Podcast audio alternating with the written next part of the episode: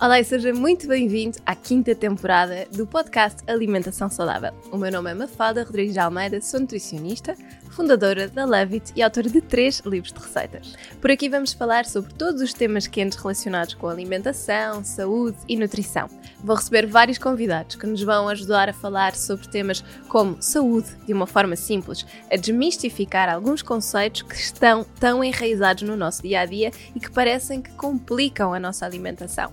Vamos falar sobre bem-estar, sobre técnicas importantes para a prevenção de vários tipos de doenças e, mais importante ainda, para a promoção da saúde. Quero que este podcast venha simplificar a alimentação e ajudá-la a ter as ferramentas para ter um dia a dia mais simples, nutritivo e completo.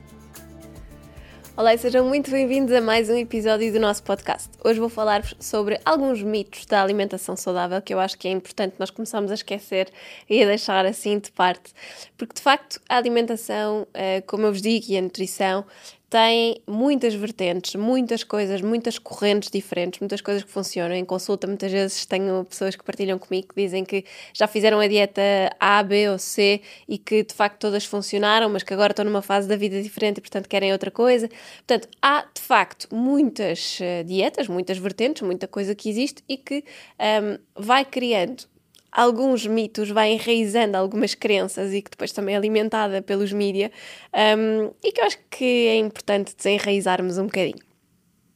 Então, vamos lá falar aqui de alguns mitos. Uh, portanto, a questão do comer pão. Comer pão engorda. Eu costumo sempre explicar que comer pão não engorda. O problema é em que altura do dia é que nós o comemos em que quantidades, obviamente, e também o que é que pomos em cima do pão. Mas de facto não é o problema. Uma pessoa que queira perder peso não precisa de retirar o pão da sua alimentação. Se calhar pode ter um pequeno almoço que tem pão, mas depois já não pode ir lanchar pão. Porque eu acho que é dos. É, é uma das razões pelos quais um, esta questão e este mito surgiu, que é nós muitas vezes, em crianças, crescemos assim e depois custa-nos um bocado tirarmos este, este hábito, que é os lanches acabam por ser quase iguais aos pequenos almoços. E não pode ser. O lanche é uma refeição entre o almoço e o jantar que deve ser uma coisa mais leve. Obviamente depende do nosso nível de atividade física, da idade em que estamos, etc. Mas na maior parte dos adultos, uh, o lanche tem que ser uma refeição mais leve do que o pequeno almoço. Que por outro lado eu também vejo que muitas vezes peca por déficit, ou seja, fazemos um pequeno almoço muito a despachar, que tem poucas coisas, e depois temos mais tendência para petiscar ao fim do dia ou para precisar de comer mais ao fim do dia porque não respondemos às nossas necessidades de manhã. O pequeno almoço é considerado uma refeição principal. O pão pode estar presente. Toppings que eu aconselho muitas vezes são coisas mais leves. Fugir à manteiga não quer dizer que a manteiga seja um inimigo, não é? Mas se calhar há coisas melhores. Podemos pôr azeite, podemos pôr eh, uns ovos uh, mexidos, escalfados, como vocês gostarem. Podemos pôr abacate, podemos pôr humus, manteiga de amêndoa, para quem gosta. Um, compota, eventualmente, em algumas situações também pode fazer sentido. Mas eu acho que depois a escolha do pão também é importante. Porque não é pelo valor calórico, obviamente, porque um pão de mistura ou um pão de espelta se calhar vai ter as mesmas calorias que um pão de trigo.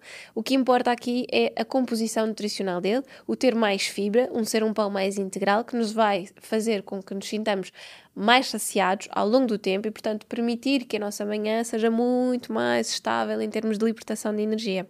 Okay? Portanto, os mitos associados acho que têm muito a ver com isto.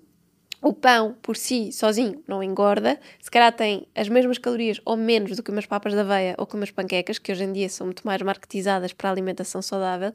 A verdade é que o pão pode fazer parte de uma alimentação saudável, tanto como umas panquecas ou como umas papas de aveia. É importante que seja consumido idealmente no pequeno almoço, que não seja repetido na parte da tarde, na maior parte dos casos, atenção, e porque eu falo muito para mulheres adultas, sei que a maior parte de vocês uh, se vão identificar e, portanto, isto para a maior parte de nós encaixa. Se cá para crianças, sim, para adolescentes, sim, e também é preciso ter cuidado também com, com as necessidades dos adolescentes, de cada um deles, mas de facto aqui um, ehm, é uma coisa que não faz sentido. E depois acho que também vem muito muito pela questão de antigamente via-se muito o pão na mesa, ao almoço e ao jantar.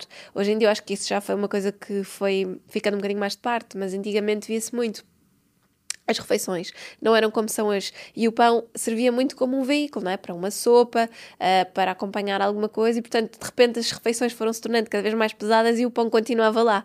Hoje em dia, a maior parte das pessoas que eu acompanho não tem o hábito de ter o pão na mesa à refeição, mas isso ainda é um. Para algumas, algumas casas ainda é uma realidade e esse também deve sair, não é? Se a refeição é completa, o pão não está lá a fazer nada, porque só vai trazer, trazer aqui mais hidratos de carbono e, e aí sim vai acabar por engordar. Mas tirando isso, não. Outro mito que existe é que as gorduras são prejudiciais à saúde e não podia ser um mito mais errado. A verdade é que as gorduras não são de todo prejudiciais à saúde. Elas são benéficas em muito para a nossa saúde. Mas temos que saber escolher, não é? Portanto, obviamente, cozinhar com azeite, temperar uma salada com azeite, uh, consumir abacate ou consumir nozes, amêndoas, avelãs, isto são tudo alimentos fontes de gordura, mas são boas gorduras. Agora, uh, colocar imensa manteiga uh, nas sandes, consumir produtos de charcutaria, por exemplo, que têm teores de gordura elevadíssimos, consumir salsichas e outro género destes processados com muita regularidade, que acabam também por ter níveis muito elevados, consumir muitas vezes carnes vermelhas ovelhas, uh, carne de porco, uh, mesmo borrego ou cabrito, que são carnes muito ricas em gordura. Obviamente, tudo isto são alimentos que vão contribuir para uma ingestão de gordura que não é saudável para a nossa saúde. Portanto, há que saber separar. E depois há que saber também escolher óleo de coco, azeite ou manteiga. O óleo de coco aproxima-se muito mais em termos nutricionais de uma manteiga do que de um azeite. E se nós sabemos que a manteiga não é assim uma gordura tão boa, ou pelo menos é o que eu recomendo utilizarmos com menos regularidade, por ser uma gordura mais saturada, o óleo de coco é exatamente igual. A vantagem do óleo de coco é que tem os MCTs, portanto os ácidos gordos de cadeia curta, que acabam por, um, de cadeia média, que acabam por ter alguns benefícios para a nossa saúde, sobretudo na questão do jejum intermitente, etc., e que na manteiga não estão tão presentes. Uh, e tem mais vitamina E do que a manteiga, certo? Mas a manteiga também tem muita vitamina D, portanto, há ali algumas comparações, mas não há dúvida, o azeite continua a ser melhor, é mediterrâneo, é fácil de nós encontrarmos, é acessível a todos e, portanto, continua a ser a melhor escolha. No que toca às gorduras, é importante saber escolher, ok? Depois, outro mito: beber água às refeições engorda. A água tem as mesmas calorias se for consumida em jejum, entre refeições ou durante as refeições. O que é que pode acontecer? Às vezes, uma pessoa que beba muita quantidade de água pode estar a diluir um bocadinho os seus sucos gástricos e, portanto, isso pode fazer com que a digestão se torne um bocadinho mais pesada, mais lenta, mas é só por causa disto, ok? A água não vai dilatar mais o estômago, não vai ter de repente calorias que não tinha e passa a ter ter só porque é acompanhada com uma refeição, isso não acontece. Portanto, aquilo que um, engorda é aquilo que a pessoa está a comer na refeição, não é a água que está a beber. Mas, obviamente, não se aconselha muito mais do que um copo, porque é importante que estes sucos gástricos não estejam demasiado diluídos uh, e já vão estar um bocadinho diluídos pelos sucos naturalmente presentes nos alimentos, mas é importante que não estejam muito diluídos para que a digestão possa ser fluida, rápida e para que nós nos sintamos bem, porque, obviamente, quando nós temos digestões muito lentas e muito pesadas, parece que também começamos a ficar um bocadinho mais indispostos, mais enfartados parece que não nos sentimos bem, sentimos inchados e obviamente temos uma sensação, parece que aumentámos um bocadinho de peso, mas não tem nada a ver com isso. Outro mito, beber leite faz mal? Pronto, isto é uma pergunta que me estão sempre, sempre, sempre a fazer. O que é que eu acho? Beber leite por si não faz mal. O leite é um alimento como outro qualquer ok? Não é um alimento bom, não é um alimento mau, é um alimento como outro qualquer. Tem algumas evidências que, para pessoas que possam estar mais em risco, não é muito bom. Por exemplo, pessoas que tenham um, tendências asmáticas ou pessoas que tenham muitas mucosidades a nível do corpo, sejam mucosidades, por exemplo, ranhocas, sejam outras mucosidades uh, a nível dos órgãos, sabe-se que o leite vai fazer com que haja um agravamento destas mucosidades. Portanto, pessoas com problemas respiratórios, sobretudo, ou com outros problemas de mucosidades, devem evitar o consumo de leite porque o leite agrava em todas as outras pessoas, que associações é que nós temos? A proteína do leite de vaca, geralmente associada a um bocadinho mais inflamação intestinal, portanto, tudo que sejam pessoas com tendências para síndrome do cólon irritável, ou para disbioses, ou para uh, Crohn's e afins, colites, etc., azias, gastrites, etc., sabemos que o leite pode agravar por causa desta questão da proteína, as proteínas naturalmente presentes no leite de vaca inflamarem mais. E depois temos a questão da lactose. Ora, se nós, com o passar dos anos, vamos perdendo a capacidade de digerir lactose, significa que nós, ao longo da vida, também devemos diminuir gradualmente o nosso consumo de lacticínios ou o consumo de lactose. Portanto, eu se calhar até consigo continuar a comer um iogurte por dia, mas já não consigo beber leite. Ao longo da vida isto pode acontecer. Ou consigo tolerar bem os queijos e a manteiga, mas por exemplo os natas, iogurtes, etc. não consigo. Uh, ou eu posso no dia a dia até não consumir nenhum destes produtos e de repente como um gelado e o gelado até corre bem, tem natas, etc. Ou algum outro produto que tenha natas, correu tudo bem, não fiquei com sintomas por aí além Uh, portanto, sinto que não sou propriamente intolerante, certo? Porque como eu não tenho uma exposição diária, eu também não vou notar os malefícios, digamos assim, para a minha saúde dessa exposição diária. Portanto, o leite não é um alimento mau nem bom, não é um alimento que faz mal, como existe muito este mito, é um alimento que tem um potencial inflamatório por causa das suas proteínas, que nós vamos perdendo capacidade de digerir ao longo dos anos, porque tendencialmente nós vamos produzindo cada vez menos lactase, e que sabemos que em alguns grupos de risco, como são estas pessoas com a, os sintomas mais alérgicos e mucosidades, devem reduzir. Tudo o resto se calhar se as pessoas não têm sintomas podem continuar a consumir, é? Portanto, isto é muito uma questão de analisarmos caso a caso. Da minha prática clínica, o que eu vejo é que cada vez menos pessoas consomem leite.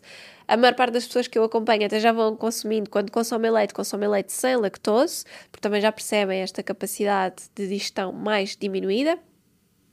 Mas de facto, eu acho que se o nosso consumo for cada vez mais pontual e com alimentos mais estratégicos, menos ricos em lactose, nós não precisamos de eliminar uh, os alimentos uh, como o leite ou os seus derivados da nossa alimentação. Outra questão Outro mito que é a questão do glúten. O glúten faz mal, o glúten engorda. O glúten é uma proteína presente em vários tipos de uh, alimentos, maioritariamente aqui na questão dos cereais, trigo, centeio, aveia e cevada. O que é que acontece aqui com a questão do glúten? Tal como no leite, sabemos que tem um potencial inflamatório, sobretudo em pessoas que estão mais sensíveis a nível de intestinos, portanto, aquelas que vos disse, síndrome do cólon irritável, disbiose, etc. Um, são sempre grupos mais arriscados. Pessoas que têm uma tendência muito grande para sentir a barriga inchada, que constantemente sentem que fazem uma refeição e depois de repente já têm que apertar, desapertar um, um botão das calças, já não se sentem muito bem. Isto são tudo pessoas que podem estar a ter aqui um potencial uma potencial inflamação intestinal ou uma má digestão de alguns tipos de alimentos. Portanto, o glúten não engorda só por si, ok?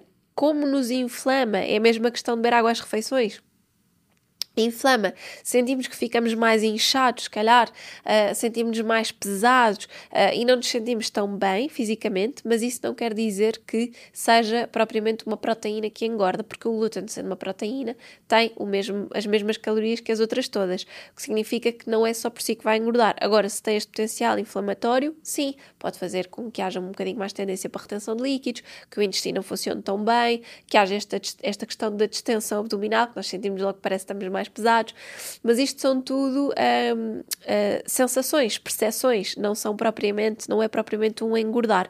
Quanto ao fazer mal ou não, a minha opinião é sempre que tudo o que tem potencial inflamatório deve ter um consumo bastante moderado.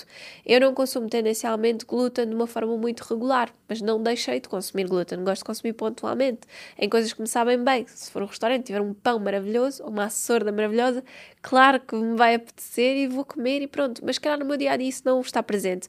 Ou o tipo de pão que escolho para o meu dia a dia já é naturalmente um pão sem glúten para evitar esta exposição constante a um potencial inflamatório. E os lacticínios eu não consumo. Pronto, portanto, nós conseguimos ter, uh, eu acho que, um equilíbrio bom entre aquilo que nos uh, faz bem sempre de uma forma geral ou aquilo que pode ter um potencial mais inflamatório e, portanto, é uma questão de irmos dividindo. ok? Outro mito. Os ovos aumentam muito os níveis de colesterol. Pronto, isto também é, é muito presente na, nas crenças que nós temos a nível da alimentação. Eu acho que todas as. Eu acho que Todas as pessoas que comem uh, ovos assim de uma forma mais regular na minha consulta perguntam-me sempre quantos ovos é que eu posso comer por dia? Tenho sempre este medo. A verdade é que não existe um valor instaurado. Eu acho que isto também depende muito do estilo de vida da, da pessoa, do estilo de alimentação, um, do perfil da pessoa, se é uma pessoa mais alta, mais baixa. Pronto. Há muitos, muitos fatores que podem um, afetar. De uma forma geral, os ovos, sim, constituem, são constituídos por colesterol, portanto, quando nós consumimos, estamos a consumir uma fonte de colesterol. No entanto, o colesterol presente nos ovos, tendencialmente, é considerado o bom colesterol, ou seja, aquela, uh, aquele pigmento que dá a cor amarela à gema tem carotenos que têm um efeito antioxidante para evitarem que o colesterol que esteja presente no ovo se vá oxidar e transformar em mau colesterol, ok? Logo aí, nós sabemos que a partir do ovo é um alimento completo nesse sentido que acaba por ser eh, equilibrado e bom. Mas depois temos a questão de se nós tivermos uma alimentação que acaba por ser bastante rica em fibra, as fibras possuem um efeito que é quase como se fosse uh, num parque de estacionamento, não é? Se nós tivermos o nosso intestino, tem vários lugares de estacionamento, se nós consumimos muitas fibras ao longo do dia, através de legumes, cereais integrais, frutos secos, fruta, uh, estes lugares de estacionamento começam a ficar todos ocupados. Quando nós consumimos os ovos, aquele colesterol não tem onde estacionar o carro, basicamente, porque todos os lugares já estão ocupados pelas fibras. No fundo, quando nós temos uma alimentação rica em fibras, permitimos que o nosso corpo não tenha a capacidade de absorção de colesterol tão eficaz. Quanto menos fibras consumimos, mais capacidade de absorção de colesterol temos. E então isto faz com que, se a alimentação é boa, variada, rica em fibras, nós estamos um bocadinho mais protegidos e podemos consumir alimentos como o ovo, que tem colesterol, de uma forma também mais tranquila e mais regular, não é? Agora, uma coisa não se pode dissociar da outra, porque lá está, assim começamos a diminuir o consumo de fibras, começamos a absorver mais colesterol e isto vai fazer com que esse colesterol, sim, possa ter um potencial de nos fazer mal ok? Portanto, ali um, dois ovos por dia, em média, mais ou menos, é um, um consumo que eu acho que é interessante e equilibrado. Claro, já sabem, numa alimentação que tenha muitas fibras. Depois, os hidratos de carbono engordam. Pronto, mito do, do século e que eu acho que vai prevalecer um, eh, para todo sempre. Os hidratos de carbono têm as mesmas calorias do que as proteínas. Portanto, na prática, nós podíamos pensar, ok, então, na teoria, digamos, um, eh, eles podem engordar a mesma coisa, hidratos e proteínas. Só que na prática não é isso que acontece, não é? Porque os hidratos de carbono fornecem energia que as proteínas não fornecem. Mas há hidratos de carbono e hidratos de carbono, que é uma coisa que eu tento explicar muitas vezes nas consultas, que é uma pessoa como eu, por exemplo, imaginem, trabalho sentado o dia inteiro, sou fisicamente ativa, gosto de fazer 3, 4 vezes por semana, tento fazer exercício, ando muito a pé para trás e para a frente no meu dia a dia. Um, eu não tenho necessidade de consumir hidratos de carbono à noite, porque se eu tiver um aporte de hidratos de carbono equilibrado ao longo do dia, ao longo do dia eu vou sentindo que o meu apetite cada vez vai diminuindo menos, não é? Que acompanha a tendência do meu metabolismo e, portanto, significa que eu à noite vou jantar e como uma boa sopa, como um peixe com legumes ou uma refeição que tenha assim bastantes legumes e fico bem. Não preciso de juntar arroz ou batata ou massa, etc., na minha refeição. Depois, passado duas ou três horas, vou-me deitar, portanto, não, não vou ter um desgaste daqueles hidratos de carbono energéticos. E eu tento que o meu lanche também já acompanhe um bocadinho essa tendência. Normalmente, no lanche da tarde, que o que eu faço e que recomendo muito nas consultas, é nós procurarmos fontes de hidratos de carbono provenientes de fibras e não hidratos de carbono simples, que sejam mais energéticos. Isto quer dizer o quê? Então, se calhar, vou buscar frutos secos em vez de ir buscar aquelas bolachinhas de arroz ou umas marinheiras ou afins do género. Se calhar, não vou colocar granola no meu iogurte com fruta no lanche da tarde, mas vou colocar uma colher de sopa de sementes de abóbora ou de girassol. E eu ali vou buscar boas fontes de gordura e fibra, mas não estou a ir buscar hidratos de carbono energéticos. Isto permite que o meu corpo esteja, do ponto de vista calórico, está equilibrado, mesmo que o meu objetivo não seja perder peso. Portanto, está tudo equilibrado, mas eu não lhe estou a dar mais energia. Eu estou-lhe só a dar alguns nutrientes que são bons para ele se manter bem, um, que mantêm os meus níveis de glicemia, que me dão proteínas, que me dão fibras, que me dão coisas boas, mas que não vão estar aqui a contribuir com calorias que se calhar eu não vou utilizar e que, portanto, vão ser captadas como uh, massa gorda. Ok? Portanto, isto é tudo uma questão de pensar que tipos de hidratos de carbono é que nós vamos estar a ingerir, em que altura do dia e como é que o vamos fazer. Obviamente, se pensarmos nos hidratos de carbono mais clássicos, não é? a aveia, o arroz, o pão, as panquecas, as, pap as papas da aveia, etc., as massas e tal, as batatas, nós podemos ter isso no pequeno almoço e no almoço, que é quando fazem mais sentido. Depois, já sabem, o nosso metabolismo vai decrescendo, portanto, significa que lanche da tarde não pode ser igual ao pequeno almoço e o jantar não pode ser igual ao almoço. Na maioria das, das, das, dos casos, em pessoas, imaginem como eu. Há muitas outras pessoas que têm necessidades diferentes, portanto, temos sempre que avaliar caso a caso. Mas este é um exemplo que gosto sempre de dar quando se fala desta questão dos, dos hidratos de carbono. Depois, outro mito. Beber água com limão em jejum emagrece. Beber água com limão em jejum não emagrece. Beber água com limão em jejum ajuda a equilibrar os nossos níveis de uh, eh, pH gástrico, eventualmente, ajuda-nos a despertar um bocadinho a nossa digestão, ajuda a melhorar a nossa percepção de bem-estar e uma sensação de bem-estar, mas não tem nada a ver com emagrecer. Não acelera o nosso metabolismo, não faz com que o nosso corpo se comporte de uma forma diferente se houver água ou não, simplesmente faz com que para muitas pessoas seja uma estratégia de equilíbrio ácido do nosso, do nosso corpo e também para uma percepção de melhor digestão e melhor capacidade de metabolização dos alimentos, ok? Mas não vai fazer com que seja mais fácil emagrecer. Depois, comer várias vezes ao dia um, melhora o nosso metabolismo. É outro mito. Eu já acho que já também já tinha feito outros episódios com este tema, que é nós não precisamos de comer várias vezes ao dia para melhorarmos a nossa capacidade de uh, metabolização dos nutrientes. Para muitas pessoas, é mais recomendado, para a maior parte das pessoas uh, que têm um estilo de vida com algum stress, ansiedade, etc., é melhor consumirmos uh, as, as, três refeições principais e depois eventualmente fazer o meio da manhã, o meio da tarde. Porquê? Porque evitamos comportamentos como comer muito na refeição a seguir, não é? Se eu não comer nada entre o pequeno almoço e o almoço, se calhar vou ficar com muita fome e, portanto, vou acabar por comer mais no meu almoço. Se eu tiver comido um pequeno almoço que seja um bocadinho mais baixo em hidratos de carbono simples, portanto, mais rico em proteínas e fibras, eu se calhar consigo me manter super bem até a hora do almoço, não preciso fazer nenhum snack e como exatamente uma porção normal. Isto também é uma questão de hábito, é? Há muitas pessoas que vivem só com as três refeições e estão bem.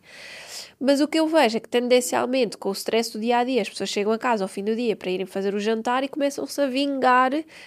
Um, em tudo o que há nos armários, em petiscar, frutos secos, bolachas, pão, o que houver. Então é muito importante, se calhar, fazer aquela refeição à meia da tarde para evitar isso, porque a pessoa está mais estável, está bem, não precisa de ir comer um, até à hora do jantar. Também acho que cada vez fazemos horários mais tardios. Uh, por exemplo, se calhar até mantemos o almoço por volta da uma, mas depois o jantar já estica muito para as nove, nove e meia, dez, e isto significa que a tarde é muito longa para muitas pessoas e, portanto, aí sim seria necessário fazermos uma, uma refeição a meio. Mas pronto, não é por fazermos mais refeições ao longo do dia que nós podemos perder peso com mais eficácia ou menos eficácia. Aqui depende muito de pessoa para pessoa, do tipo de metabolismo, se a pessoa tem fome ou não. Um, e eu já, já tinha feito um episódio também sobre isto, que era, se, às vezes há aquelas pessoas que me dizem, ah, eu se não comer 3 em 3 horas fico hipoglicémica, cheio de tonturas isto é tudo errado. Significa que a alimentação desta pessoa não está adequada para aquilo que ela precisa.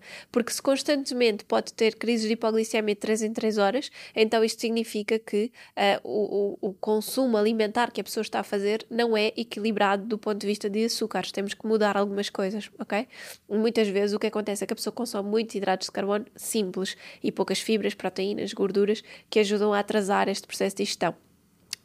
Nós temos muitas vezes a capacidade de passar um dia inteiro sem fazer snacks. Aliás, antigamente não havia o conceito de snack. Uh, a pessoa fazia as três refeições principais, tinha um trabalho ativo, tinha pouco stress e tudo fluía. O que acontece é que os nossos comportamentos alimentares estão muito influenciados por stress, por não dormirmos bem, por questões emocionais e nós começamos a desenvolver fome emocional, compulsão alimentar, etc., que estão muito associados a que há necessidade então de comermos mais vezes por dia. Por isso eu diria que comer de 3 em 3 horas emagrece é um mito, o que é importante é avaliar caso a caso e o que é que se come nas refeições. Ok? Último mito para emagrecer, a sopa não pode ter batata, abóbora ou cenoura. Pff, isto dá-me vontade de rir sempre que penso nisto. Obviamente, uma sopa é um alimento ótimo, é um tipo de receita excelente que nós até consumimos de menos. Eu recomendo sempre sopa ao almoço e ao jantar. Nós devíamos consumir mais. Se por algum motivo a pessoa acha que em termos de paladar, porque não sei porque acontece muito isto que é, ah, eu para os miúdos faço sopa com batata e depois não me apetece estar a fazer sopa para os adultos e portanto nós não comemos sopa. Isto também é um disparate. Acontece muito em consulta as pessoas partilharem isto comigo. Isto não faz sentido. Se os miúdos tiverem uma alimentação equilibrada e adequada, a sopa deles também não precisa de batata, porque eles vão consumir a batata no prato com o peixe e os legumes a seguir. Portanto, não faz sentido, eles não têm essa necessidade. E se calhar até pode estar a agravar problemas de, lá está, pecarmos pelo excesso de hidratos de carbono que estamos a dar às crianças desde cedo. Uma sopa uh, saudável e que possa fazer parte do nosso dia a dia alimentar pode ter de tudo. Porque lá está, se a pessoa por paladar Uh, ou porque, ai, o meu marido só gosta da sopa com batata. Ok, então pomos uma batata pequena para uma sopa que seja, se calhar, para a semana toda. A, a, textura faz toda a diferença e, se calhar, fica agradável a todos. E aquela batata, ou a abóbora ou a cenoura, que, coitadas, têm um valor de hidratos de carbono muito inferior ao da batata, ou da batata doce, não vão influenciar o valor calórico daquela sopa por aí além. E, portanto, não é isso que vai evitar um, que a pessoa perca peso. Por, por, por outro lado, não é? Uma pessoa que come a sopa ao almoço e ao jantar vai notar que come sempre menos no prato principal fica muito mais saciada ao longo do resto do tempo, da tarde, e evita muito aquela coisa do ir petiscar o chocolatinho depois de jantar, que muitas pessoas têm esse hábito. Portanto, eu acho que é muito importante nós sermos conscientes face a isto, que é, a abóbora e a cenoura, coitadas, não engordam nada. Da mesma maneira que a banana é uma fruta que uma pessoa que quer emagrecer pode consumir. Se calhar não vai meter uma banana numas papas de aveia. Para isso põe uma maçã, uns frutos vermelhos e deixa a banana para um lanche com os frutos secos, que vai ser muito mais saciante do que se comer se calhar a maçã, não é? Portanto, nós também temos que ser inteligentes nestas combinações.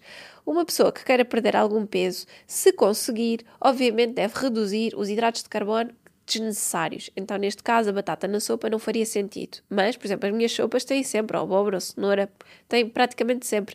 E a abóbora é um dos legumes que eu uso mais vezes na, nesta altura de mais frio para uh, fazer assados e para acabar por usar como acompanhamentos do, das refeições. Está sempre, sempre feita. A cenoura, idem. Portanto, bem temperadas, bem uh, salteadas, cozinhadas, etc. Elas fazem as vezes da batata e da batata doce nos pratos principais. Portanto, acabam sempre por ser uma boa escolha.